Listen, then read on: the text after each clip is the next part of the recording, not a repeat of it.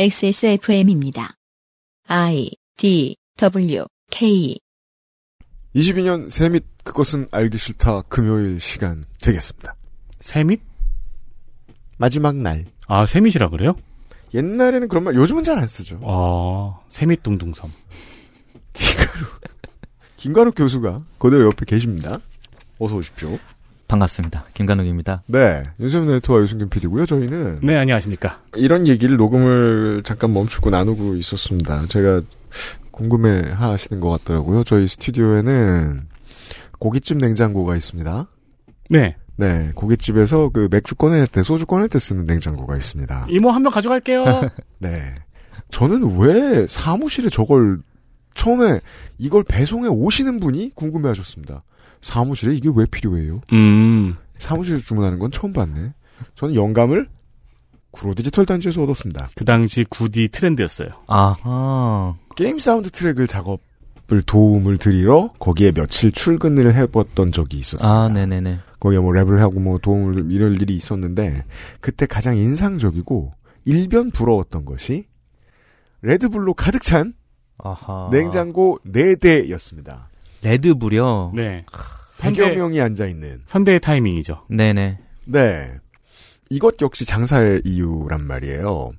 젊은 게이머들이 밤새서 불태우려면 술은 안 돼요.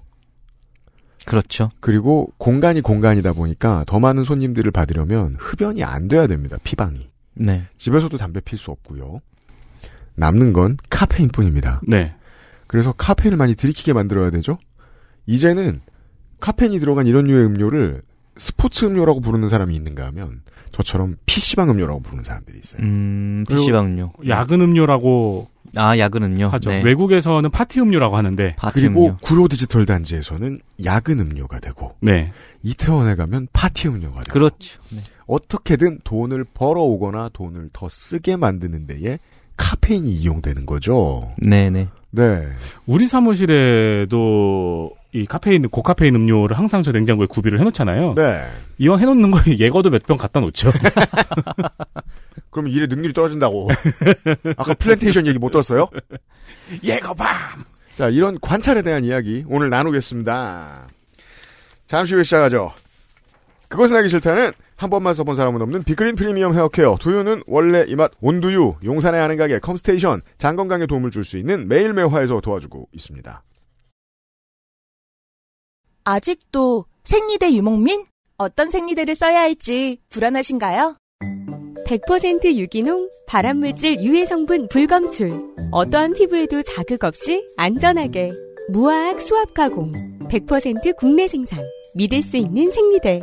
소중한 사람들, 소중한 당신에겐 29 Days 유기농 real cotton ultra slim. 두피가 건조하고 간지럽다면 트러블이 생기고 심지어 비듬까지 아직 빅그린 안 써보셨나요? 약해진 두피에 필요한 건 저자극 세정 강한 보습력으로 생기 있는 모발까지 Big Green 두피를 씻자. 빅그린 시카 샴푸. 남해안 청정 바다에서 잡아올린 즉시 가마솥했죠. 신선하고 짜지 않은 멸치, 국물용 중대 멸치, 볶음 술안주용 중멸치, 아이들 간식엔 새소 멸치, 바보상의 멸치 3종 세트.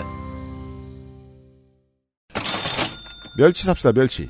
설날 명절 선물, 어머니께 사랑받는 방법은 금연인데, 그럼요. 네.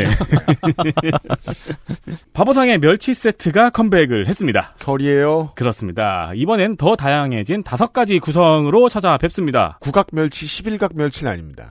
3종, 고급 저염 멸치, 그리고 멸치 황태 미역, 죽방 꽃새우 등. 죽방 꽃새우가 나왔습니다. 오, 꽃새우가 건새우로 들어가 있나 보네요. 그런가 봅니다. 받아본 사람은 침이 마르도록 칭찬했던 죽방 멸치 팔각 선물 세트는 여전합니다. 생각보다 잘 팔립니다. 그렇죠. 네, 어르신, 우리는 모르지. 우리는 그냥 비주얼 보고 우와 싶지만, 네. 어르신들은 받자마자 아십니다. 그렇습니다. 어, 이거 좋은 건데? 라고. 네. 후기에는 어르신들이 너무 좋아하더라 라는 얘기가 가득합니다. 네. 너무 고급스러운 멸치라 요리에 쓰기 아깝다란 평이 많이 있었습니다. 저는 그래서 컵라면에 넣어보기로 했습니다. 꽃새우를. 꽃새우 한 마리 정도는 swag이죠. 피규, 피규어로. 그렇죠. 네. 네. 기분이 달라집니다. 하긴 뭘, 어디는 라면에 트러플도 넣겠지. 네. 네. 명절에만 기획으로 준비하는 생활 밀착한 선물이자 특별한 센스를 뽐내고 싶다면 고민해보세요. 설 마케팅이 돌아왔습니다. 바보상의 멸치는 액세스몰에서 구매하실 수 있고요. 있고요.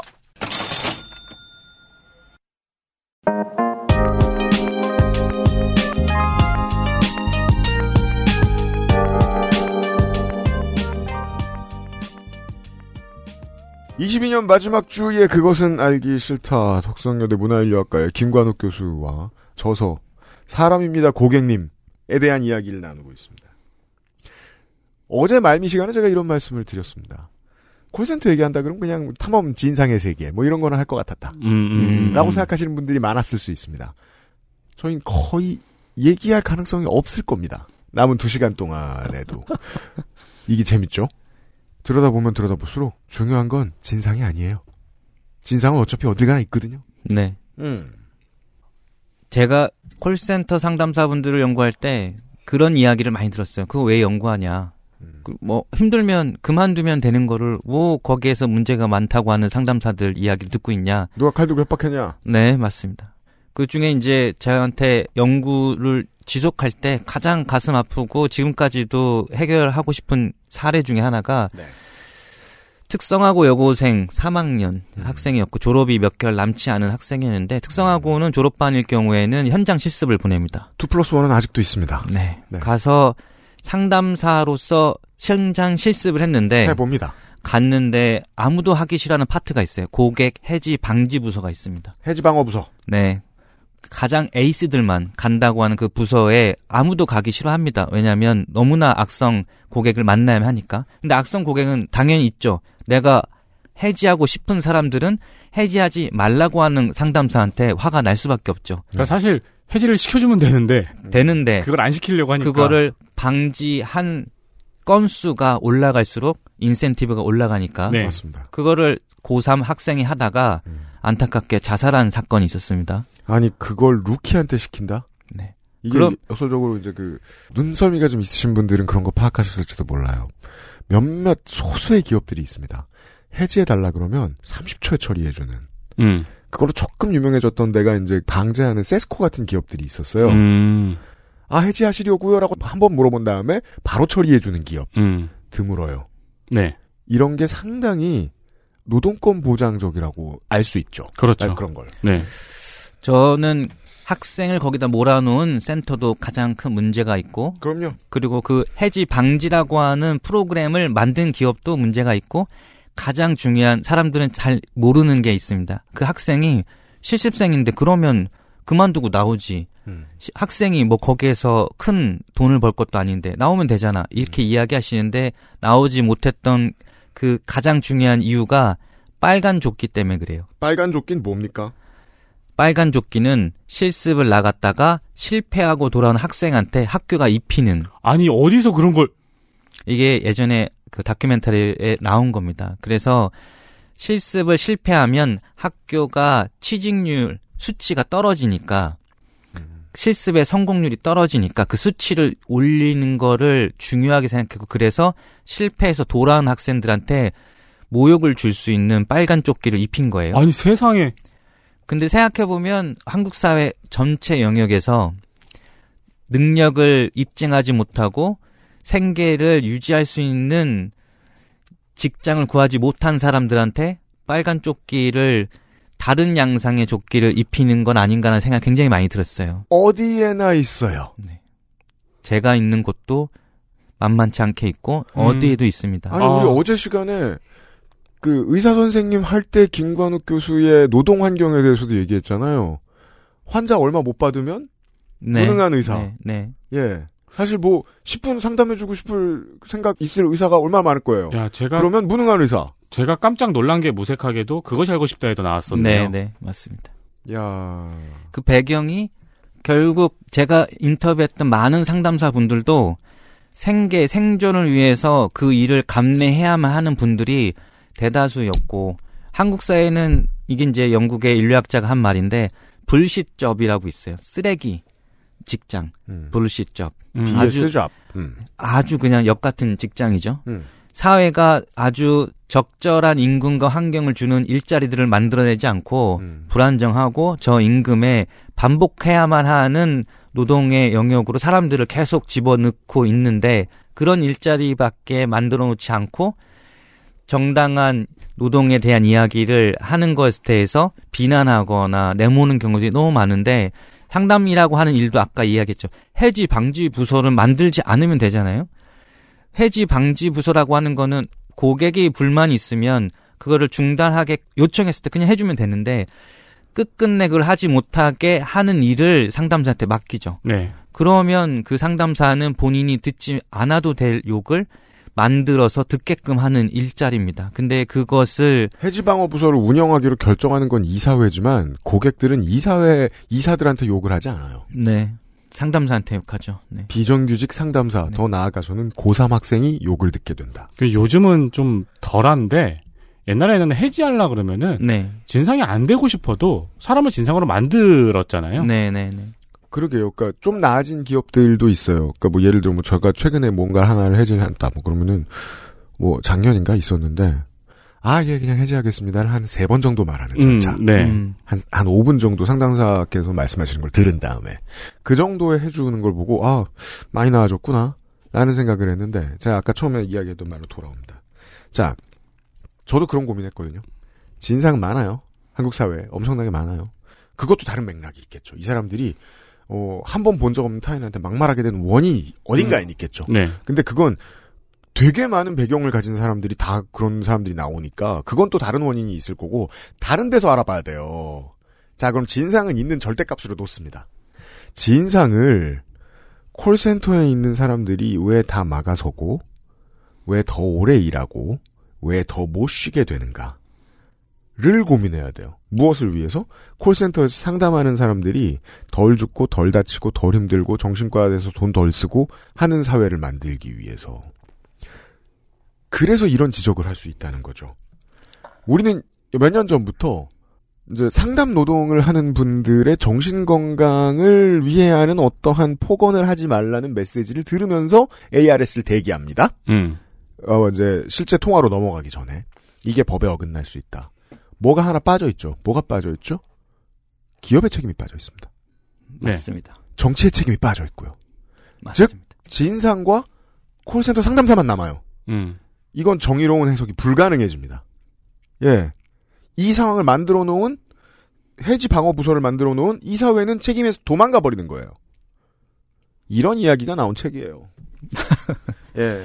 제가 업주들이 토론장에 나온 자담에 가서 콜센터 업주들이죠. 음. 대표들도 나온 자담에 가서 이야기를 듣는데 지금 하신 이야기가 많이 나왔어요. 업주들 측에서는 상담사들을 하나의 쿠션, 연골로 보더라고요. 음. 고객과 기업의 원활한 소통을 위한 연골로 이야기하는 거예요. 그 업주들도 거의 협력업체죠. 네, 네. 네. 하청업체. 네. 음. 근데 그 연골이 고객과 대화를 해주서 원활하게 만들어주는 걸 목표로 한 게 아니라 고객을 막아주는 거죠. 기업한테 오지 않게 불만이. 음. 그러면서 왜 기업은 뒤로 빠지는지 궁금했었는데 그분들의 시각이 그 자리에서 제가 들었을 때 너무 인상적이었던 표현은 상담사들한테 상담사 분들도 프로페셔널 해줘야 됩니다. 음. 본인의 직업에 자부심을 가지고 음. 어떻게든 진상이든 욕설이든 음. 고객을 프로페셔널하게 감당해내야 되지 음. 왜 업무 자체에 대한 이야기, 고, 진상 고객이 왜 있냐라는 이야기 이런 것을 해서는 안 됩니다. 음. 근데 제가 그 얘기를 들으면서 그러면 프로페셔널 한 사람으로 대우해주고 있니? 라는 질문에 대해서는 어떤 이야기를 하지 않는 그 자리에 온그 상담사 질문도 해보셨어요? 관계자분들은 했죠.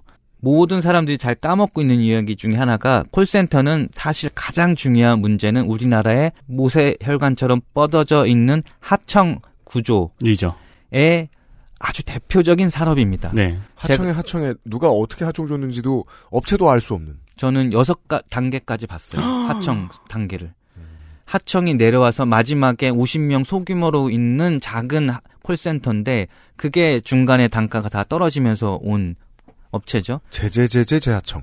심지어는 제가 콜센터 상담사를 디지털 산업 단지 내에서 어떻게 찾아내지라고 했는데 그 당시 현장 연구를 했었던 연구자님을 찾아갔더니 자기네들도 못 찾아서 연구 업체를 고용을 했었대요. 그래서 그 연구 업체 명을 받아서 찾아갔어요. 그래서 그 대표분을 만나서 어떻게 콜센터를 디지털 단지에 찾았으면 했더니 아 우리 콜센터 돌렸습니다. 본인 연구소에 그 정, 비정규직으로 있는 직원분들한테 코- 전화를 돌려서 이분들이 콜센터 상담사가 된 거죠. 전화를 전화번호분을 들고 디지털 산업단지 내 업체명을 보고 마음의 눈으로 여기가 분명 콜센터일 것 같아라고 하는 데다 무작위로 다 전화를 거는 거예요. 그냥 훑었네요. 전화를 해서 거기 혹시 상담사 직원이 고용되어 있습니까? 일일이 다 물어보고 있다고 하면 연구를 소개하고 방문해도 되겠습니까를 상담사 직원을 비정규직으로 고용해서 알아낸 거예요. 상담사가 있는 데를. 네. 그 리스트가 굉장히 귀한 리스트였어요. 제가 그거를 야. 확보해 갖고 그걸 현장을 그냥 발로 가서 다 두들겼었었는데 그러니까 콜센터 상담사를 알기 위해서 비정규직 상담사 분들의 정보를 얻어낸 거죠. 아, 그럼 전화 돌리신 분들도 당신 누군데? 라고 한 또 그 진상도 아. 상대했겠네요. 아, 그럼요. 네, 왜냐면 그 사장들 방어적이었을 거거든요. 아, 그럼요. 네. 어, 야, 이 사회학이 이렇게 빡셉니다. yellow page를 털어서 예. 그렇게 하여튼 어렵게 찾았는데 그거 보면서 되게 그 현장에 지금 여기 스튜디오 한 두세 배 되는 정도의 아주 작은 콜센터 룸이 따로 부스가 있었어요. 음, 그 안에서 열심히 전화를 돌리고 계시더라고요. 소규모로. 음, 그- 그것도 연구를 하청에 하청 받아서 하시는 거였죠. 네. 그 우리 한국 사회 내에서 빠르게 실적을 얻어내야 될 모든 직종에서 이렇게 전화를 통해서 많은 업무를 해결해내고 있는데 거기에 문어발처럼 상담사분들이 들어가 있으신 거죠. 근데 그 부분에 대해서 사실은 면밀히 들여다보면 그게 정말 좋은 직장인지 그렇지 않아요. 그분들은 다 한시적이고 대부분의 대기업의 하청을 받은 상담사 분들도 2년이 거의 계약으로 되어 있는 경우들이 너무나 많기 때문에 2년 뒤의 삶에 대해서는 예견하기 어렵죠. 뭐 우리나라가 상담사뿐만 그러겠기만 하겠냐마는 많이 안타깝습니다. 네. 프로페셔널리즘을 만약에 기업주들이 요구하고 싶다, 자본가들이 요구하고 싶다라고 하면 그나마 성공한 노동운동 모델 인류에 뭐 있습니까? 제 생각엔 스포츠밖에 없습니다. 음. 잘 하라면 하면서 아, 팬들을 등 돌릴 거냐라면서 프로페셔널 의식을 가지라고 하면서 농구나 야구를 뭐 1년 내내 할 건가요? 쉬는 날 없이 계속 굴릴 건가요? 안 그럴 거잖아요. 네. 그러면은 바로 성적에 티가 나니까 안, 안 되죠. 네, 두 가지예요. 돈과 노동권. 그 둘을 주느냐? 이 사람들한테. 실제로 진상보다 더 콜센터에서 일하는 사람들의 건강에 좋지 않은 건 그 두 가지인 것 같다는 겁니다. 음. 진짜 진상은 누구냐? 자본? 제가 이런 생각 많이 해봤어요. 한국 사회에서 특히 이제 서울은 더더욱 그런데 서울에서 숨만 쉬어도 돈이 나가잖아요. 네. 이곳에 사는 것 때문에. 근데 서울을 떠나서 한국 전체를 봐도 모든 사람들이 생존에 있다는 것만으로도 빚진 삶을 살아야 되는 세상인 것 같아요. 학비를 자녀한테 만들어주기 위해서, 그리고 취업을 할 때 취업을 준비하기 위해서, 그리고 자녀들을 혹시나 부모님이나 돌봄을 해야 될 질병에 걸렸을 때, 제가 이제 안타까운 사연, 뭐 상담사분들 인터뷰하면서 한 집 건너서 보면 질병에 대한 위기에 노출되지 않은 집안을 찾기는 어렵습니다. 그리고 그런 문제를 해결하기 위해서 사회가 보호해주지 않는 복지의 사각지대에서 어떻게든 노동으로 그걸 메꾸려고 했던 그 노동이 대를 이어서 연결된 사람들도 너무나 많고 그런 경우에 이렇게 올바르지 않은 대우를 받는 곳에서 벗어날 수 없는 그런 사람들, 위태로운 사람들은 한국 사회 내에는 빚진 삶을 살아야 되는 사람들이 주변에 너무나 많고 그게 어느 순간 한순간에 내가 만약에 실패를 하거나 질병에 걸리거나 누가 사건 사고로 안 좋아지는 경험을 하면 사회가 주변이 보호해 줄 거라고 믿음이 있으면 사실 이렇게 불안하지 않는데 그럼요. 각자 도생이 한국 사회잖아요. 네. 그러면 그 미래의 각자 도생의 삶도 현실의 나한테는 하나의 빚이죠. 그 위태로운 미래를 위해서 지금부터 노력하지 않으면 생존이 어려운 거고 어느 위치에 있는 사람이다 하더라도 사실은 부가 연속된다고 하는 보장이 없는 한국 사회 내에서는 맞아요. 어려운 것 같아요. 저도 음. 지금 이 시간에 이렇게 녹음을 하고 있지만 네. 저희 부모님은 항상 저를 걱정합니다. 얘가 나중에 음. 뭐 먹고 살까? 음. 너 의사 그만두고 교수한다는데 애가 지금 둘인데 서울 하늘 아래에서 교육을 시켜야 되는데 너 가능하겠니? 음. 가능합니다라고 말을 하지만 뒤돌아서서 계산기는 항상 두들릴 수밖에 음. 없죠. 저희 집이 뭐 엄청난 부가 있는 집이 전혀 아니고 제가 오히려 부모님을 아직 봉양을 해야 되는 위치이기 때문에 그렇다고 뭐 떳떳하지 않은 삶을 사는 건 아니지만 아내가 항상 저한테 이야기합니다. 오빠 절대 아프면 안 돼. 그게 서럽게 들릴 때가 꽤 많아요. 근데 저는 그래도 상관없지만 제가 인터뷰했던 많은 상담사분들은 거의 절벽 끝까지 가신 분들이 너무나 많아요. 그런 걸 보면 진상 고객, 뭐 성과 압박 이런 거에 관련돼서 정치가 사회가 돌봐주지 않는 영역이 한국 사회가 시간이 갈수록 더 많아지는 게 아닌가라는 그런 우려가 너무 큽니다. 이 여- 이런 데 집중하는 이유가 그거죠. 사실은 사회가 비겁하게, 약간 비겁하게 합의 본 거예요. 물론 착한 고객들은 아 그래 내가 이 사람들을 위해서 우리 사회를 위해서 할 수 있는 일은 좀 화를 덜 내고 좀 빠른 상담을 도와주고 뭐 이런 거구나. 내가 지금 불만이 있지만 이런 정도 생각하고 협조해 주시는 분들도 최상이죠 사실. 지금 생각할 수 있는 우리 사회에. 다만 처음에 말씀드린 대로 회사가 책임을 져줘라. 업무 시간을 줄여주든 너무 심각한 손님을 만약에 뭐 곧 지금 막 디펜스를 받다. 그러면은 쉬는 시간을 확보를 해주든가 정신적으로 큰 충격을 받은 것 같으면 상담을 나눠보고 팀장급에서 뭐 휴식을 보장해 준다거나 그럴 수 없게 돼 있는 시스템이라는 거는 이 책에서 자세히 소개되어 있습니다. 내가 빠지면 일한 마- 일할 사람 없어요 그 자리에. 음. 네. 예. 근데 책임감이 한 사람 어치 수준이 아니라 너무 과중한데 그걸 계속 돌보다 보면 너무 심하게 얻어맞은 기분이 드는데 그 바로 다음 전화를 웃으면서 받아야 되는 상황이고 그러지 않으면 안 되게 돼 있는 거고 당연히 흡연이 들어가게 되어 있고 그리고 이 많은 이유는 설명해 주신 대로 불안정성 네. 그 불안정성은 사실 저도 그냥 반문하고 싶기도 했어요. 학벌이 에버리지에 비해서 엄청나게 세진 교수님이 그걸 이해할 수 있을까? 음. 조금 확장해서 생각해 보면 한국은 정말 모두가 불안하거든요. 네. 이재용도 상속세 낼까봐 불안합니다. 사실 공부노동자가 제일 불안하지 않나요? 비정규직 강사분들의 조직도 꽤 있고 네. 그런 분들이 강사료로 얼마를 받으면서 생계를 유지하는지도 저도 너무나 잘 알고 있고 사실 제가 의대를 나왔지만 의사들도 자살하는 분들 꽤 있습니다. 왜냐하면 실패할 수밖에 없는 경쟁주의적인 사회 안에서는 병원이 망하는 곳도 꽤 많습니다. 음. 저는 이제 이해하기 어렵다고 하시는데 정말로 학벌만 보면 이해할 수는 없겠죠. 왜냐하면 의과 대학도 나오고 영국에서 뭐 박사까지 받고 음. 교수로 있으니까 겉으로 보기에는 되게 안정적인 삶을 유지할 수 있다라고 그래서 그렇지 않은 사람들을 어떻게 이해하겠냐 이렇게 생각하는데 저도 그렇게 상상하고 다른 사람을 보기는 합니다. 그런데 그 겉으로 보이는 거 같지 않게 삶에서는 사실 질곡이 되게 많은 분들이 많은 것 같아요. 그 저도 그거에 예외는 아닌 것 같고 그 상담사분들 만나면서 그런 것도 많이 경험했는데 아 이야기는 어디서 안 했었는데 그래요? IMF를 직격탄 맞은 게 저희 집이 아침에 의과대학을 다닐 때 음. 동전을 세서 갔어요.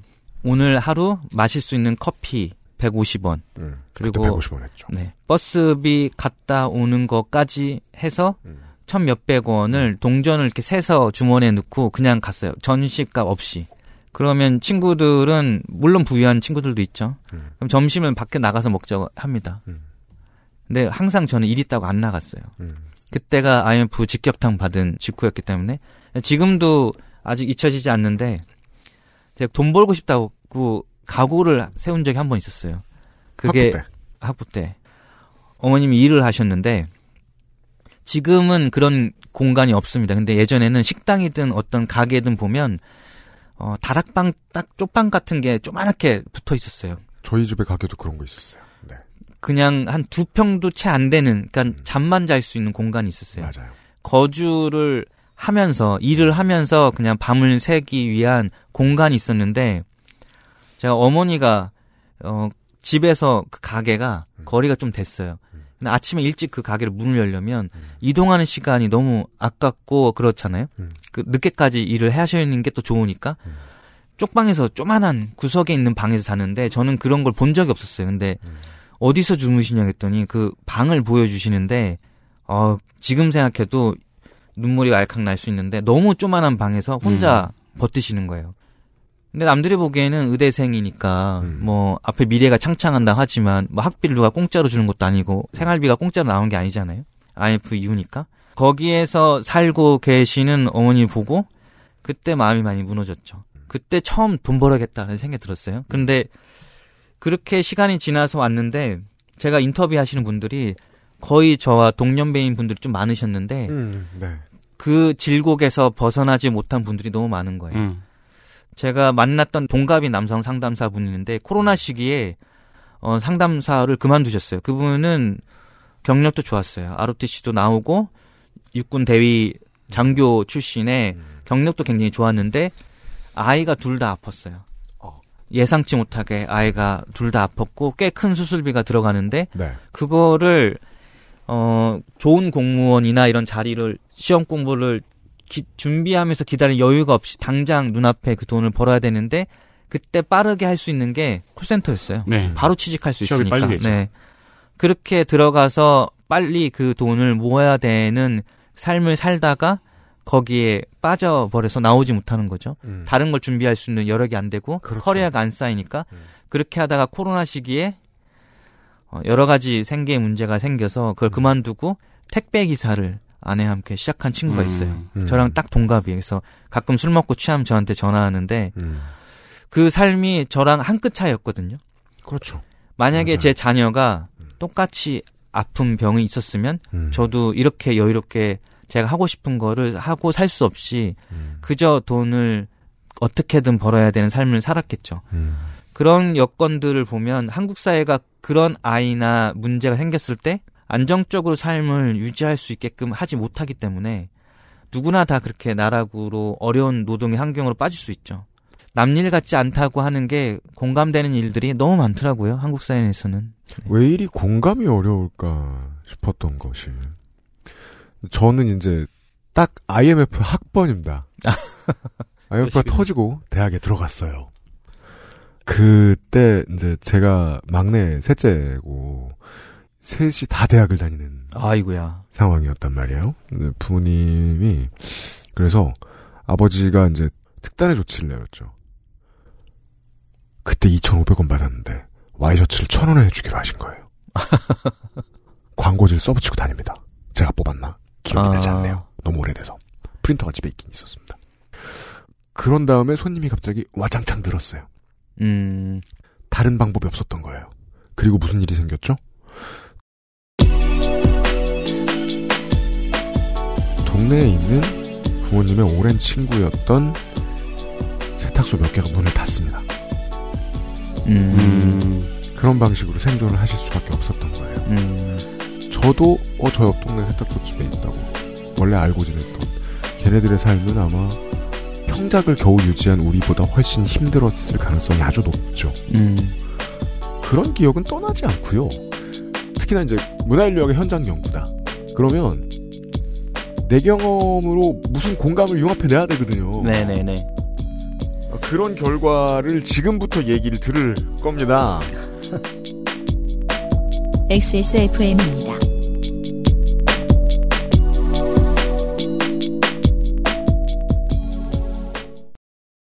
아직도 생리대 유목민?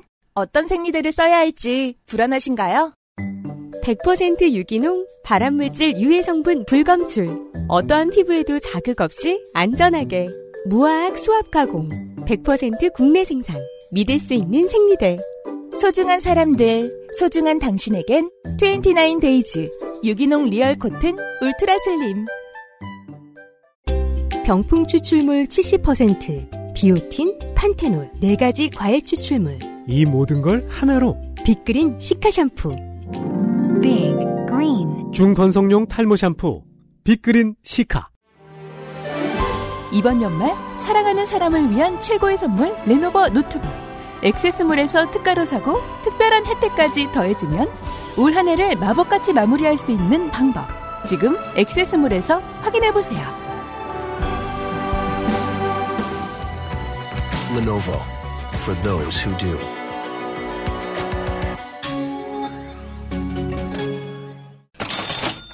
신년 노트북. 노트북 시장의 대목이죠. 신학기. 그렇습니다. 네, 새학기. 대학 들어갈 때 선물로 제일 많이 사주는 것도 노트북이고요. 매우 그렇습니다. 우리 때나 대학이지 요즘은 중학생이더라고요. 필요하니까요. 네, 태블릿하고 노트북. 가격 비교를 안 해도 항상 레노버를 가장 저렴하게 사는 방법은 액세스몰을 경유해서 레노버몰에서 XSFM 쿠폰을 사용하는 방법입니다. 저 똑같은 걸 계속 얘기해줘라고 생각하시는 분도 있겠지만 저희 광고의 목적이 요거기 때문에 요거를 계속 설명해 드릴 수밖에 없어요. 액세스몰에서 레노버 페이지로 가서 노트북 상품 보러 가기를 클릭하세요. 레노버몰로 연결이 됩니다. 마음에 드는 노트북을 장바구니에 담아서 네. 결제 전에 쿠폰 코드를 입력해야 됩니다. 쿠폰 코드는 XSFM 숫자 2 레노버 XSFM 숫자 2 LENOVO 고요. 를 입력하고 결제하시고 기다리시면은 노트북 전 제품이 항시 최대 20% 할인이 됩니다. 그렇습니다. 네. 저희 사무실은 데스크탑을 쓰고 있는 대표님 빼고는 다 레노버예요. 그렇습니다. 네, 몇 년째 쓰고 있는데 잘 쓰고 있어요. 가격 대비로는 무조건 좋고요. 대만 노트북들이 네, 옛날에는 저가 노트북의 상징이었는데 요즘은 고가 노트북의 상징이에요. 그렇죠. 지금은 이제 평균치가 올라왔고 네. 어, 대만 노트북이 거의 평균이 되었죠. 가격 대비로는 무조건 좋고 성능으로도 아주 좋습니다. 대만 물건들에 비해서 우위인 부분이 있습니다. 그렇습니다. 액세스몰을 경유해서 저렴하게 구입하실 수 있습니다. XSFM에서 레노버를 좀 더 싸게 사실 수 있어요. 네.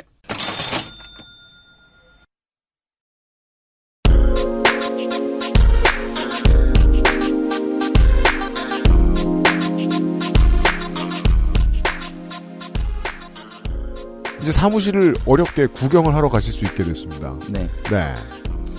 아, 사무실에 갔을 때 사실은 그 모토가 되게 눈에 띄었어요. 모토가 있으니까. 콜은 언제나 밀린다. 이거 뭐저 응급실 같기도 하고요. 이거 굉장히 무시무시한 말입니다. 진짜 콜은 항상 대기 중입니다. 음. 저 제가 전화를 걸 때 가끔씩 콜센터 전화를 거니까 뭐가 이렇게 많겠냐 했는데 콜이 진짜 빗발듯이 옵니다. 가서 앉아 있으면 사람이 적게 고용됐다는 뜻이겠죠. 정답입니다. 콜이 언제나 밀린다는 그만큼 원활한 진행을 하기 위한 일손을 만들지 않았다는 거죠. 네. 자, 첫 번째 진상. 네. 자본이 더 많은 사람들에게 일자리를 주지 않기로 결정한 것. 그리고 그 일을 해내는데 관련된 비용을 정확하게 많이 주지 않은 네. 175만 원에서 전후로 시작을 합니다. 나머지 175만 원. 네, 나머지는 다 인센티브 경쟁입니다. 음. 175만 원이면 일부 지자체의 생활임금에는 못 미칩니다.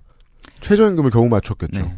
대부분은 외벌이 상담사분들이 꽤 많으시기 때문에 그 어, 비용에 한국에서 외벌이는 너무 힘든데요. 어떻게든 인센티브를 받아내야만 음. 합니다. 그래서 상담사분들 이야기를 은퇴받아 보면 내가 이 일을 할 수는 있는데 음. 불만이 하나 있- 두 가지 있는데 하나는 50만 원만 더 했으면 좋겠다. 내 음. 이런 일을 하면서 이렇게 하면서 어떻게 이 돈을 받는지 모르겠다. 음. 두 번째는 50분 일하면 10분 좀 쉬게 해달라. 음. 화장실 갈 시간을 안 줍니다. 여기에는 상상하지 못하겠지만 15분이 거의 국룰입니다. 15분이 국룰인 게 뭐예요?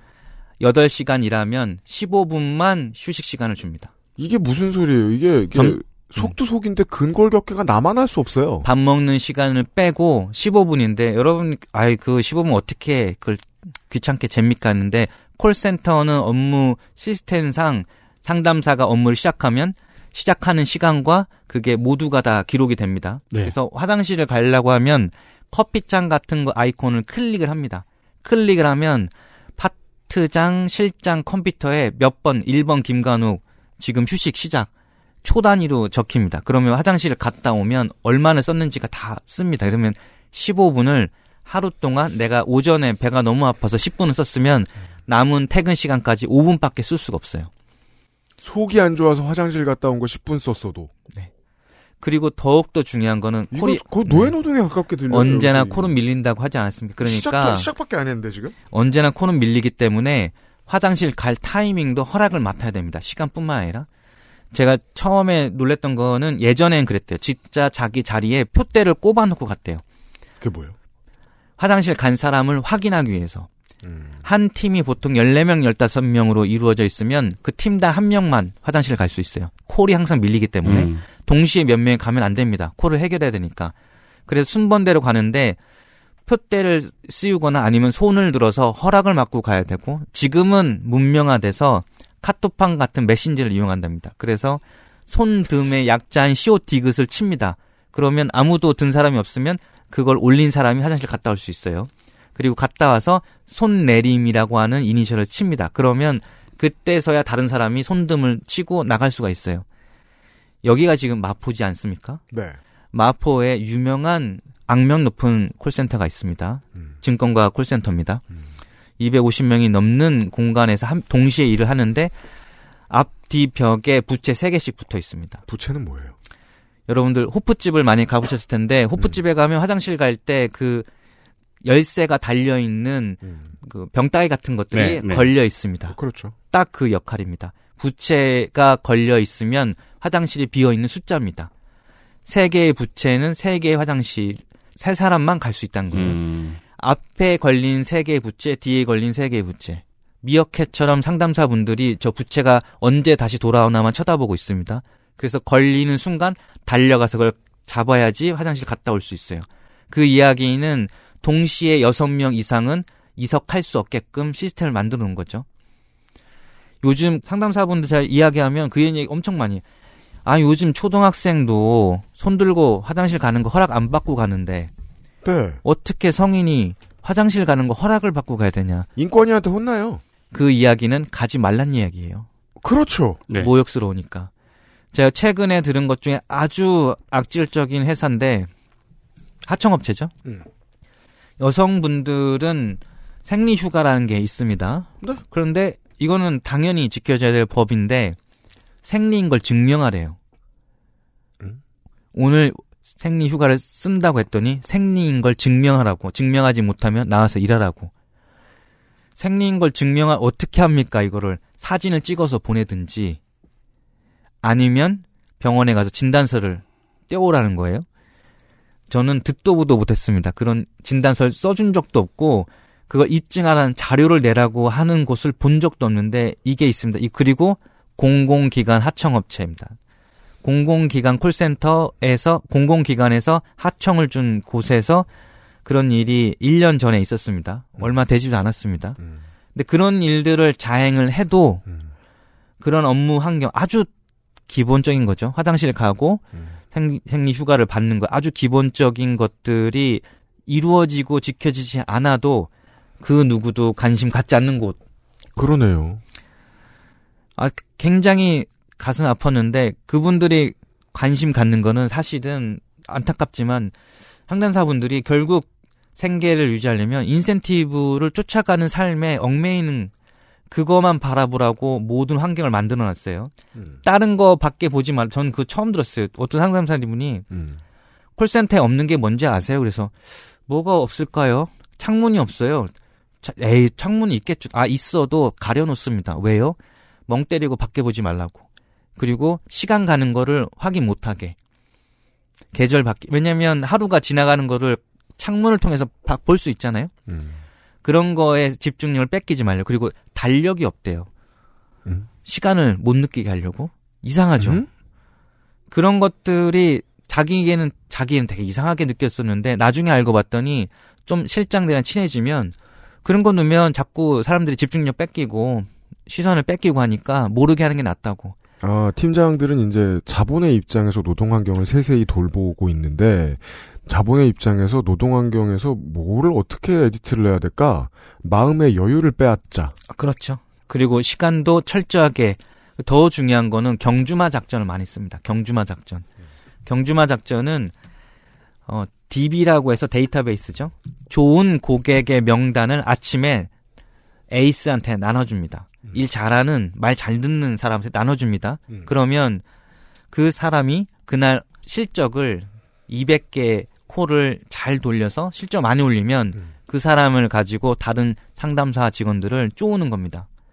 김간욱이 오늘 200콜 달성할 때 니들은 뭐 했니? 음. 그렇게 해서 경주말을 하나 띄우고 모든 사람들 그걸 따라가게끔 만드는 그 제가 물어봤어요. 그 실장님한테 언제 200호를 하루에 어떻게 합니까? 음. 어떻게 할 수 있다고 생각하십니까? 했더니 자기도 그렇게 생각했대요. 음. 자기도 그게 불가능할 줄 알고 그렇게 생각했는데 시켰더니 해내는 사람이 있더라요. 그쵸. 그 인센티브를 위해서 사람들은 음, 유능하거든요. 밥을 안 먹고 콜라만 놓고 콜라만 마시면서 하루 8시간 전화 돌리는 사람이 있대요. 그 인센티브를 위해서 3분으로 곱해도 10시간이에요. 200콜은. 그러니까요. 쉬지 않고 10시간. 전화를 걸고 바로 끊. 이거는 outbound 콜을 예, 예, 그 기준을 한 음, outbound 음. 콜은 전화를 거는 직원들이고 inbound는 걸려온 전화인데 네. inbound하고 outbound 기준은 조금 다릅니다. 콜수 자체가 그뭐 들어오는 전화는 100개 정도, 음. 나가는 콜은 200개 그런 거로 되어 있는데 어쨌든 음. 불가능한 목표치를 정해서 인센티브를 보고 달리게끔 경쟁 구도를 만들어 놓습니다. 음. 그 만들어 놓은 구조에서 이게 이제 어, 어느 영역에서도 다 그런 게 있는데 그것 중에 제가 가장 경악했던 것 중에 하나가 그렇게 경주말을 놓고 말을 달리게 했을 때 두 가지 장치를 또 씁니다. 하나는 에어컨이고 또 하나는 흡연실이에요. 자, 이거 정말 옆에서 쳐다봐야 알 수 있는 건데 에어컨과 흡연실이 뭐가 문제입니까? 에어컨은 식곤증을 막기 위해서입니다. 응? 점심 먹고 나면 음. 졸리죠. 졸리죠. 인체의 신비입니다. 무조건 졸릴 수밖에 없습니다. 모든 피가 소화기관으로 쏠리기 네. 때문에 졸릴 수밖에 없습니다. 아, 그럼 잠을 깨워야 되는 거예요? 잠을 깨우기 위해서 한 겨울에도 차, 찬 바람을 솔솔솔솔 틀어줍니다. 졸지 말라고. 겨울에도 에어컨을 틀어준다? 그게 너무 싸늘해서 가디건을 항상 입고 있는 분들이 많습니다. 여름에도 있고. 그리고 그거를 제가 책에도 사진을 넣었는데 모기장 같은 망을 자기 위에다 자리 위에다 놔서 에어컨 바람을 못 들어오게. 너무 싸늘하니까. 음. 제가 그런 비유를 정말로 하기 싫은데 닭장이라고 하는 표현을 외국에서는 콜센터를 가지고 굉장히 많이 합니다. 아, 그래요? 네. 음. 닭장에 들어가 있는 닭을 사육하듯이 상담사분들을 그렇게 틀 안에서 훈육시키고 책찍질 하는 거라고 표현을 합니다. 근데 그게 한국에서 저는 처음 봤던 게 사람의 체온까지 조절하고 그러네요. 그리고 화장실 가는 것도 생리적인 것도 조절하고 흡연실이 굉- 가장 인상적이었던 거는 음. 공간 안에서 가장 가까운 곳에 흡연실을 만들어 놓습니다. 그래서 흡연실을 갔다 오는 시간까지도 통제합니다. 가는 건 자유대 4분 이내에 무조건 돌아와야 돼요. 음. 아이고. 심한 데는 2분이에요. 왜냐하면 흡연실을 가는 것이 왜 도움이 되는지를 생체 실험까지 합니다. 이 생체 실험이라는 표현 좀 그런데 실험을 어떻게 했는지 제 실장님 들은 거예요. 음. A팀, B팀 나눠서 흡연 구역을 통제한 팀이 있고 흡연 구역을 자유롭게 이용할 수 있는 팀을 나눴더니 콜 실적이 어디가 높았겠습니까? 자유롭게 하는 쪽이요? 자유롭게 한 쪽이 오히려 이석을 많이 해서 더 못 받을 것 같았는데 네. 실적이 훨씬 좋아진 거예요. 그렇겠죠. 이제 스트레스를 관리하는. 일이니까. 네. 네. 그래서 그걸 자유롭게 풀어주고 그래. 대신 음. 이동 시간을 짧게 해주면 되죠. 음. 그래서 제가 처음에 갔던 콜센터는 원래 옥외 흡연실을 이용하겠는데 네. 옥상이라든지 음. 너무 왔다 갔다 시간이 많이 머니까. 걸리는 겁니다. 음. 그래서 바로 콜센터 상담사분들 옆에 있는 휴게실 밖 테라스에다가 음. 아주 아름다운 흡연실을 만들어줬어요. 음. 바로 이용하고 올 수 있게. 음. 그게 그런데 그런 실험에 의한 결과였고 그 실험에 의한 결과가 콜수 실적을 올리기 위한 것을 어떻게 알았냐면 음. 그렇게 자유롭게 이용해도 음. 절대적인 콜수가 높은 날이 있어요. 명절 다음 날, 휴일 다음 날은 콜수가 폭발합니다. 음. 그거를 어떻게든 해내기 위해서 휴게실 이용을 다 통제해요. 흡연실도 막아놔요. 콜수가 너무 많으니까 가지 말라고 띠로 둘러서 출입물을 막아 놓습니다. 명절 다음 날. 휴게 휴일 다음 날. 네. 일 많은 날. 네. 실적이 가장 중요하니 뭐 감정이고 뭐고 없으니 무조건 다 받아내라. 그리고 잘 모르시지만 ACD라고 있어요. automatic call distributor라고 자동 콜 분배기가 음. 상담사 자리마다 다 있어요. 네. 기가 막힙니다. 전화가 상담이 끝나면 자동으로 끝난 자리에 콜을 밀어 넣어주는 기계예요. 네. 음. 실수가 없게끔 밀린 콜을 자동으로 분배해 주는 것 때문에 누- 어떻게 해서든 콜을 받아야만 합니다. 그래서 상담사분들이 그런 환경 안에서 끊임없이 일을 하는데 다들 인센티브 때문에 이석을 하지 못하고 끊임없이 경주마처럼 같이 일을 하는 거죠. 그 제가 이제 이거 책을 쓰면서 제 지도 교수님 영국인 지도 교수님 이야기 되게 많이 했어요. 영국은 사실 이게 콜센터에 사실 시초가 되는 곳이고 자동차 보험회사에서 먼저 음. 시작을 했습니다. 80년대 네. 경쟁을 위해서. 그런데 테일러리즘이라고 들어보셨어요? 테일러리즘이요? 자동차 회사처럼 공정을 자동화해 갖고 음. 최대한 효율성 있게 공정을 만들기 위해서 사람들을 다 노동자를 로봇처럼 그 장소에 잘 껴 맞춰 가지고 음. 네. 하나하나 요거 하- 다음에 어떤 일을 하고 요거 다음에 어떤 일을 음. 하게끔 다 프로그램을 만들고 배선을 막 컨베이너 벨트를 통해서 쭉 이동하면서 음. 효율을 높인 건데 테일러리즘 하면 그렇게 자동화된 노동의 시스템을 이해하는 표현인데 영국 사회 내에서는 요 테일러리즘을 좀 더 광범위하게 해석하는 게 뭐였냐면 그게 저도 그걸 보고 많이 깨달은 게 뭐냐면 자동으로 코를 미친 듯이 밀어줍니다. 일을 하라고 실적을 올리라고. 그런데 테일러리즘의 가장 중요한 핵심은 그렇게 미친 듯이 코를 자동으로 온 걸 해내는 거에서 끝나는 게 아니라 인센티브를 통해서 내가 열심히 일하면 일한 만큼 다른 사람보다 더 많은 수익을 얻을 수 있다라고 하는 것을 추종하도록 만드는 게 이 시스템의 가장 중요한 핵심이에요. 우리가 보험회사나 저 같은 경우는 이제 학습지 강사를 할때 네. 알았던 건데 벽면에 이렇게 자동차나 거북이나 토끼 같은 게 그래프를 그리면 레이스를 아, 하고 있죠. 네네네네. 네. 그 달의 실적이죠. 네. 자, 이게 노동권 확보를 위한 투쟁을 할 수 있는 세력이 없을 때에 나오는 상황인 거예요. 자, 경쟁을 열심히 하게 시켜. 자본주의에서 그것만 놓고 보면 뭐가 나쁩니까? 열심히 움직일 수 있게 추동하는 동력이 필요한데. 다만, 일하는 사람 쪽에 견제 능력이 없으면, 기본급을 떨어뜨려요! 그렇죠. 다 가난하게 만들어 놔요. 네. 목적지향적인 사람이 되는 건 좋은 일인데, 부자가 되려고 하나요? 가난을 면하려고 하게 되잖아요. 네. 예. 관련해서 가장 위어드했던 장면이 야쿠르트 그 프레시 매니저들도 영업을 하시잖아요. 그렇죠. 네. 음. 근데 무슨 신제품 요- 요구르트 음료가 나왔어요. 음. 그 제품 이름이 만약에 XSFM이라고 쳐요. 음. 밖에는 어린이에게 건강하고 뭐에 맛있는 XSFM 해가지고 막 캐릭터들이 귀엽게 막 하고 음. 있어요. 그래서 음. 저런 음료가 나왔구나 했는데 그 영업소 앞에서 제가 누굴 기다리고 있었거든요. 음. 그 한적한 곳이어서 담배를 피면서 이렇게 기다리다가 영업소 안에 슬쩍 들여다 봤는데 음. 이만한 포스터가 붙어 있어요 안에. 음. 그리고 위에 그 예를 들어 상표가 XSFM에는 음. XSFM의 성공을 확신한다라고 써 있고 음. 밑에 XSFM이라는 글씨가 불타고 있어요. 음. 그걸 그 프레시메이저 모임 같은 데서 네. 그 결의를 다지면서 그 모양의 불덩이를 만들어 놓고 찍은 거예요 사진을. 아. 그 밖에서 본 그 팬시한 이미지와는 달리 안에서는 그게 그 전투적인 그렇죠. 네. 현장이었던 거죠. 네. 코드 한 가지만큼 분명하게 이해가 됩니다. 자본의 입장에서 주로 뺏어가는 건 여유예요, 여유. 네. 그렇죠. 가만 보니까. 몸도 마음도 다 마찬가지. 저하고 유면상 PD하고 일 얘기를 하죠, 가끔. 네. 근데 붙어 있으면 일 얘기 할 게 많으니까. 한 주에 한두 번 정도는. 그래서 제가 더 궁금한 게 있으면 이것저것 따다다다 물어봅니다. 유면상 PD 그때 하는 말이 뭐죠? 아니, 가만히 있어 봐. 하나씩 해, 하나씩. 사람은 다 그런 식으로 숨을 쉽니다. 그런데 맞습니다. 감사합니다를 하고 1초 후에 계속 받아야 되는 거예요. 그게 인센티브 지향적으로 만드는 것으로 끝나는 게 아니라 결국에는 인센티브를 추종하는 게 부끄럽지 않은 걸로 받아들이게 만드는 게 전 가장 큰 문제인 것 같아요. 예를 들면 내가 경주마가 돼서 1등이 할 때 수단과 방법을 가리지 않고 1등 하는 것을 부끄럽지 않게 생각하도록 주입을 하는 거죠. 예를 들면 상담사분들이 힘들어하는 게 끼리끼리 문화예요. 그래요? 1등 하는 애는 손가락질을 받게 돼 있어요. 음, 음. 그렇죠. 경주마라서도 그렇고 자신들이 못한 것을 드러내는 존재니까 네, 그 피곤하면 미워할 사람이 필요해요, 네. 사람은. 그게 너무나 심합니다. 제가 책에서도 쓴 에이스 분이 있으신데 네. 너무나 실적이 좋아서 자기는 상담직 자체가 너무 좋으신 거예요. 누군가 대화를 하고 그 사람한테 좋은 서비스를 정보를 제공해 주는 게 너무 좋은데 음.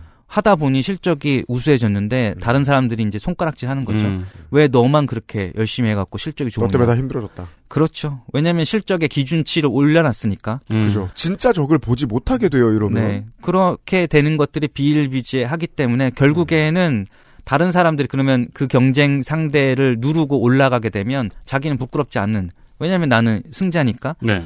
그런 경쟁으로 사람들을 익숙해지게 만드는 게 저는 학생들도 그렇고 많은 직장인 분들이 본인의 능력을 내가 노력해서 내 능력을 보여주고 그 성과를 받는 게 뭐가 문제냐는데 그거는 문제가 되지 않을 수 있지만 그걸 위해서 하는 그 과정 중에 비윤리적인 거 남이 그 중간에 쓰러지고 내가 도움을 줄 수 있는데 도움을 주지 않았던 거 이런 부분에 대해서 전혀 자책하지 않아도 되는 게 당연한 것처럼 받아들이게 만드는 거 그런 부분들이 상담사 분들 안에서도 어느 순간 다 일상화 되어지는 게 근데 그거에 잘 들여다보면 저도 가끔 그런 삶을 살고 있는 거 아닌가라는 그런 회의가 들 때도 있어요. 공정, 뭐 능력주의 이런 것들이 팽배한 사회에 대해서 보면 너무 좀 암울할 때가 좀 많죠. 60년대 이후에 태어난 대부분의 한국에서 태어난 한국인들은 이걸 이해할 수 있거든요. 어, 성공한 사례를 악용해서 굳이 필요 없는 레벨의 경쟁에 모두를 몰아넣는 시스템에 어릴 때다 신문을 하고 피곤해 본 경험이 있어요. 음. 근데 사회가 다그 패턴으로 돌아가는데 언젠가부터 화도 안 나요. 음. 내가 못 맞춰서 안달이고 내가 패배자인가라는 생각만 들죠. 거의 모든 직업에서 마찬가지로 생각을 해버리는 거예요. 순치돼 버린. 그러면 어떤 견제 없는 업계에서는 이렇게 사람들을 갈아 내겠죠. 화장실 왜 그 이제 뭐 사장님의 입장에 콜센터 하청업체 차린 제제제제 하청업체 차린 사장님. 당연히 이제 이런 업- 사업을 몇 번 해보면 어, 흡연실 만들 곳 옆에 어디 있나 그리고 음. 화장실 얼마나 가까운가 이거부터 찾고 선정하겠네요 사무실을. 뭐 그럴 수 있죠. 그리고 음. 제가 또 하나 기억에 남는 모토 중에 하나가 이제 잘 모르실 거예요. 이제 호전환 no no no 이런 표현이 있어요. 호전환 no no no. 호전환 no no. 호전환은 call transfer예요. 음.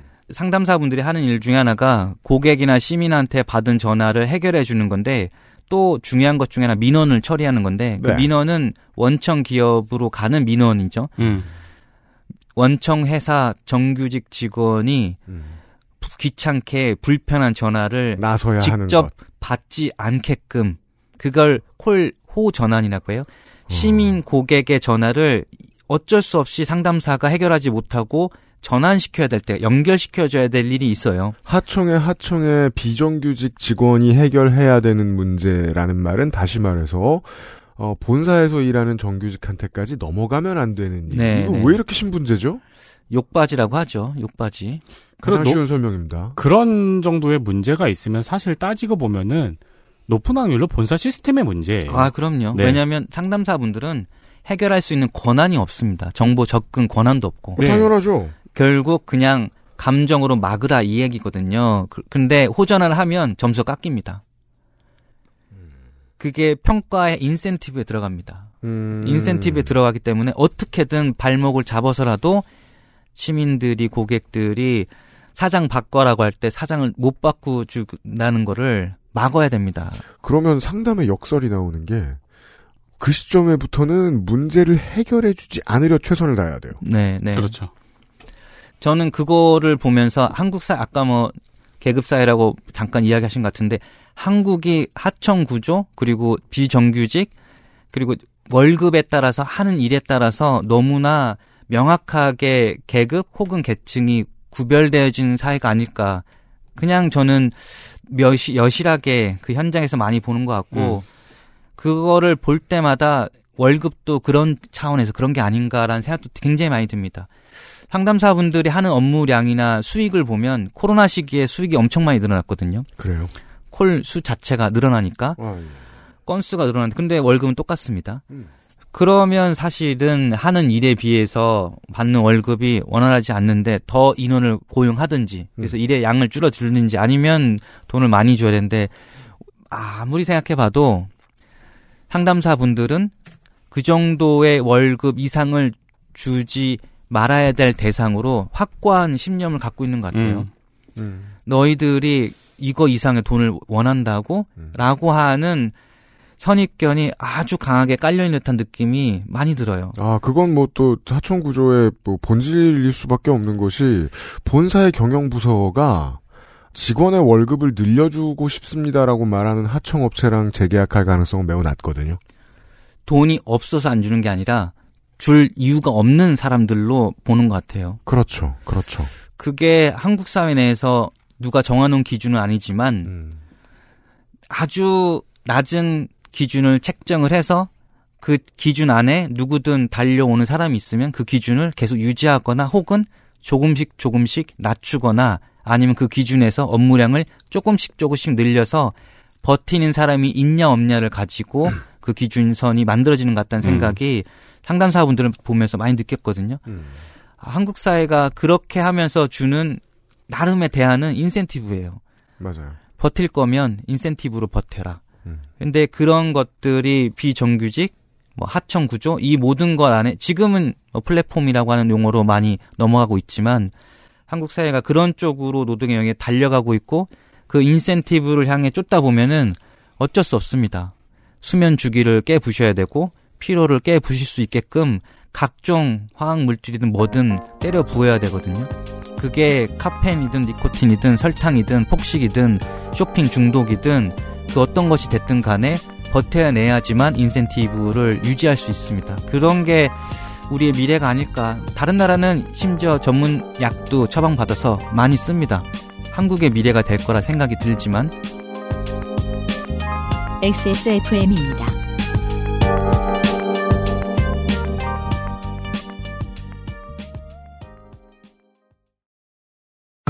죽방이라 불리는 대나무 말뚝으로 손상 없이 어획한 최고급 멸치.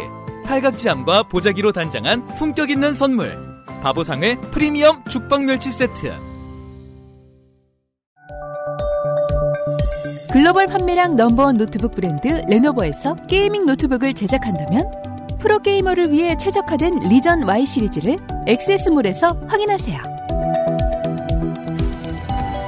Lenovo for those who do.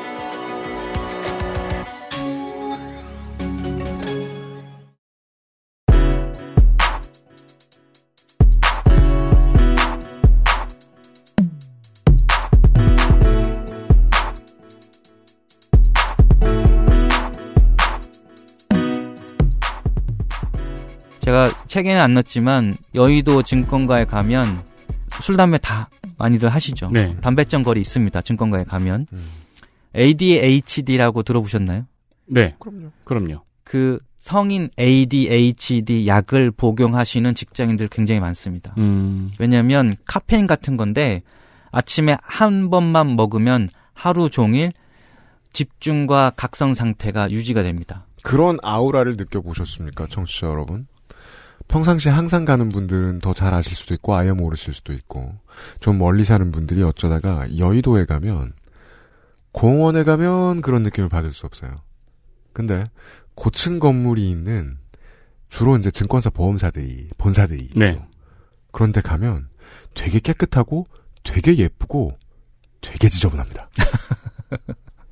휘황찬란한 슬럼가예요. 음. 이 여의도는 그런 오라가 있거든요. 음, 사람이 짓이겨지고 있는 흔적 같달까요? 네, 네. 그런 네. 느낌을 받을 때가 정말 많이 있어요. 그래서 여기까지 돌아왔습니다. 의사가 어, 왜 이 사람들 담배 이렇게 많이 펴? 라는 궁금증에 답을 찾아서 여기까지 돌아왔어요, 지금. 네.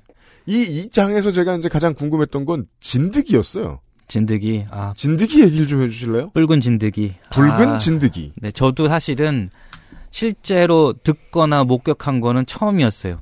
이게 코로나 시기에 아픈 기억인데, 코로나 시기에 분산 근무를 해야 됩니다. 왜냐하면 집단으로 감염이 일어난 일들이 콜센터에 많이 일어났어요. 이따위 환경이니 그럴 수밖에 없었던 거예요. 네. 구로에서 이제 일어나서 구로 콜센터 집단 감염인데 네. 참 그것도 할 말이 많습니다.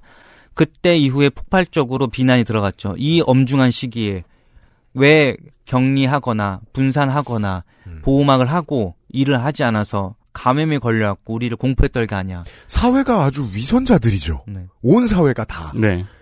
그 상황에 적응해서 잘 살고 있었던 주제에. 네. 그 적은 노동 임금으로 버티게 해서 여러분들이 편익을 누리고 있었는데 네. 감염에 걸린 사람들은 열심히 적은 임금으로 일한 이유밖에 없는데 감염에 노출돼서 걸려서 몸과 마음이 피폐해졌는데 자, 문화인류학자가, 의사였던 문화인류학자가 이제 이런 결론을 낼 수 있게 됐던 거예요. 국민 건강이 그때 갑자기 왜 위협받았냐? 비정규 저임금 노동 때문이었어요. 제가 그래서 어디 글을 썼던 제목이 바이러스는 넘고 인권은 넘지 못하는 경계선이라고 콜센터를 쓴 적이 있어요. 음. 인권의 시각은 한 번도 콜센터 안을 들여다본 적이 없고 그 노동의 현실은 그대로 이어졌는데 코로나 바이러스가 그 안을 넘었을 때 그제서야 자신들의 삶과 연결됐다 생각하고 공포감에 관심 갖고 손가락질 한 거죠. 음. 코로나 바이러스가 보여준 거죠. 야 노동권을 무시하고 인권을 무시해? 다 죽여주겠어. 그렇죠, 여기 그렇죠. 퍼지기 좋구만. 그러니까 이상한 장벽이 있었어요, 네, 확실히. 네. 사회로부터 확실하게 유리시키고 격리시키는. 근데 진드기는 뭐예요? 그 대책으로 감염되지 않게끔 분산 근무를 시킨 겁니다. 네. 공간에 밀집되지 않게 음. 분산 근무를 시켰는데 그러면 급하게 그거를 마련해야 되니까 다 폐허가 된 건물이라든지 그런 곳에 집어 넣은 겁니다. 상담사분들을. 음? 음? 집기 같은 거 대충 해서 넣고 모니터하고 전화기만 넣고 여기에서 일해. 여기서 어떻게 일합니까? 다 무너져가는 폐허인데 일해. 그래야지 집단 감염이 안 생기니까. 아, 그러니까 노동자 수를 그대로 유지하기 위해서 네. 엉뚱한 공간 하나를 더 만들어 놓은 거군요. 그렇죠. 폐허가 되고 이제 아무도 들어가 있지 않은 빈 시멘트 공간 안에 책상하고 모니터하고 전화기만 넣고 넣는 겁니다. 겁나 월세 싼 곳을 네. 그리고 겁나 월세 싼 곳을 빌렸으면 거기를 유지하고 보수하는데 돈을 안 쓰고 싶어 했겠죠 화정업체는. 붉은 진드기는 잘 찾아보시면 알겠지만 비위생적인 시멘트에서 잘 발견됩니다. 그래서 상담사분들이 근무하면서 빨간색 점 같은 것들이 기어 올라오기 시작하는 거예요. 몸에요? 아니 아니면은 책상과 책상에서 발견 네. 벽에 발견되는 건데 음. 가렵기 시작하고 가렵다고 하는 거는 몸으로도 온 거죠. 음. 가렵기 시작하고 그 실제 보면 진짜 빨갛고 공포스럽습니다. 그러면 업주가 그걸 해결해 줘야 되잖아요. 음. 당연히 해줘야 되죠. 안 해줍니다. 그래서 상담사분들이 돈 모아서 그 방역 업체 불러다가 그거를 방역을 한 일이 있었어요. 음. 근데 상담사분들이 말하는 거는 내 돈으로 이걸 처리한 거는 억울한데 더 억울한 거는 음. 내가 살면서 한 번도 본 적 없는 이 붉은 진드기를 마주하면서 일하는 곳에 내몰려도 당연한 사람으로 취급받는다는 거. 그게 더더욱 싫은 거예요. 음. 누가 요새 붉은 진드기 나오는 폐허 같은 곳에서 일을 하라고 시키는데 음. 우리는 그렇게 해도 되는 존재인 걸로 방치된 거죠. 코로나 시기에 감염이 되지 말라고 콜센터 상담사분들 필수 노동자라고 대우해준다고 했는데 알고 봤는데 그 현장은 사실은 기업이 유지하기 위해서 상담사분들이 집단 감염되면 사실은 전체가 다 감염되면 문 닫아야 되잖아요. 일순간. 네. 네. 그거를 방지하려고 분산근무 시킨 건데 음. 제대로 된 공간은 투자할 이유가 없는 노동자들이죠. 이분들은 왜냐하면 이분들에 대한 표현이 일회용 배터리라고 하는 표현이 많아요. 쓰다 버리면 되는 20대에 들어와서 한 10년 정도 고열을 빼먹었으면 더 젊고 괜찮은 젊은 직장 여성들로 채워넣으면 되는 배터리가 다르면 빼서 그래서 숙련 노동자로 보지 않습니다. 그냥 언제든 젊은 여성이 들어오면 할 수 있는 일이라고 생각을 하죠. 음. 그래서 투자하지 않습니다. 건강, 노동 환경, 월급 그런 거 없습니다. 싫으면 그만두고 아니면 버티든가. 음. 이게 현장에서 나오는 중요한 이, 이야기인데 진드기가 가장 본인들의 노동의 지위를 보여주는 상징적인 물질이었어. 찐드기가. 네. 저희 보고 지금 근무하는 환경에 벌레가 나오고 진드기가 나오면 이런 데서 일하라고 하면 하겠습니까? 안 하죠. 근데 상담사는 해야만 하는 여건에 있었던 거죠. 그런 부분들이 코로나 시기입니다. 이건 코로나 시기에 필수 노동자라고 추앙했던 상담사분들의 현실이었죠. 그게 저는 사실은 아직도 어, 잊혀지지가 않아요. 어느 지역인지 제가 말은 할 수 없지만 어느 기업인지도 말할 수 없지만 굉장히 잘 나가는 은행 카드 콜센터였습니다. 그래요. 네. 음. 반짝반짝 빛나는 콜센터였습니다. 정치인은 한 번에 많은 걸음을 나갈 방법이 없어요. 이런 문제가 생겼다. 라고 해서 기업들을 족쳤어요. 불러와서 뭐, 저, 물어보고 이것저것. 다음번에 예산 때문에 어떻게 하겠다, 뭐, 세무조사 하겠다, 협박합니다. 음. 그리고 나서 6개월 동안 돌볼 시간이 없어요. 국회의원은 300명밖에 없으니까. 음. 대책을 마련하래. 띄엄띄엄 앉게 하래. 최소의 비용으로 하라 이르신다. 그래서 본사에 어, 있는 사람들이 하청업체들한테 전화 걸어서 또 깡패처럼 굽니다. 음. 요거 요거 더 줄 테니까 어떻게든 해라. 더 안 줬을걸요. 다음에 네. 병더 나면 알아서 해라. 네. 그러면 이 진드기 저도 이제 총각 때 몇 번 본 적이 있습니다만 시멘트 진드기라고도 불러요. 네. 전문가 여러분들. 네, 네. 시멘트에서 잘 사나 봐요, 되게. 네. 이게 오래됐거나 방치된 건물의 상징 중에 하나가 됐어요. 그렇죠. 요새 네. 많이 드러나면서 그거 있는 곳에 가게 된다. 사실 상담사분들의 이런 상황이 대표적인 사례이기도 한데 다른 노동의 영역이라고 다를까? 한국은 부끄럽지만 산업재해가 OECD에서 탑을 달리고 있는 나라입니다. 일하다가 죽는 사건 사고에 대해서 전혀 부끄러워하지 않은 나라. 선진국에서 이거를 진짜 K 컬처로 자랑할 수 있는지는 정말 모르겠어요. 일하다 죽는 것에 대해서 책임져지지 않아도 당연한 것으로 받아들이는 거. 음. 주변에 좀만 돌아다 봐도 그런 사례들은 사실 굉장히 많습니다. 전 그게 상담사 분들도 여기에는 드러나지 않지만 자살 사례도 있고 뇌출혈로 쓰러진 분들도 있고 매출 얼마든지 가능하겠어요. 음. 과로에 의해서 문제된 것들이 있는데 언론에 대두되지 않을 뿐입니다. 음. 근데 인터뷰를 하다 보면 많은 그런 이야기들을 전해 들을 수 있는데 내밀한 이야기들을 다 담아낼 수는 없어서 소개를 하지 않았을 뿐이지 음. 그런 극단적인 사례들은 한국 사회 내에서 얼마든지 많이 찾을 수 있고 산재 영역에 들어가지도 않습니다. 그런 것들은. 그래요? 네. 왜냐하면 입증을 해내야 되는데 입증하기가 정말로 어렵습니다. 뼈가 부러지는 거가 아니면 네. 이분들이 그걸 언제 싸우고 있습니까? 맞습니다. 음. 맞습니다. 인센티브를 위해서 참든지 나가든지 둘중 하나죠. 네. 아니 이분들이라고 오랜 시간 취업 준비하고 오랜 시간 공부해가지고 자기가 원래 하고 싶었던 일 같은 거 안 하고 싶- 하고 싶은 생각 없는 거 아니잖아요. 네네. 그렇게 못하는 이유가 시간이잖아요. 네. 시간. 근데 언제 산재를 다투고 앉았습니까? 포기하는 경우도 꽤 많고. 네. 자본을 이길 수는 없습니다. 네, 자본을. 사회 전체의 책임이라는 생각이 정말 안 들 수가 없는 게, 그러니까 뭐 모두 반성해라 이게 절대 아니고 산재에 대해서 문제 제기가 더 많이 되고 정치권에 더 중요한 이슈가 되지 않는 이유는 여론 때문이잖아요.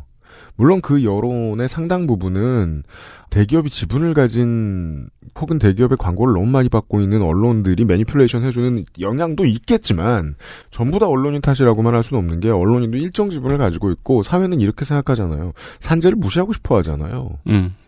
그 조심하지. 딴 사람들은 그렇게 다치지 네, 않던데. 네, 일하다 죽는 것을 우습게 보잖아요.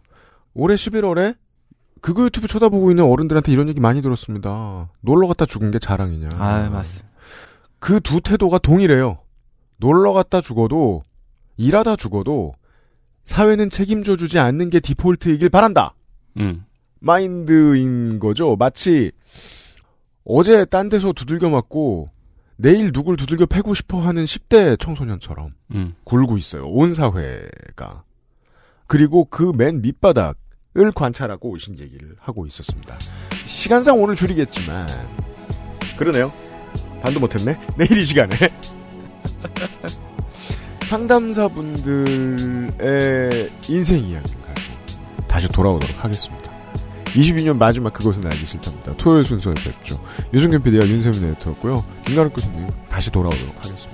감사합니다. 감사합니다. 감사합니다. XSFM입니다. I D W K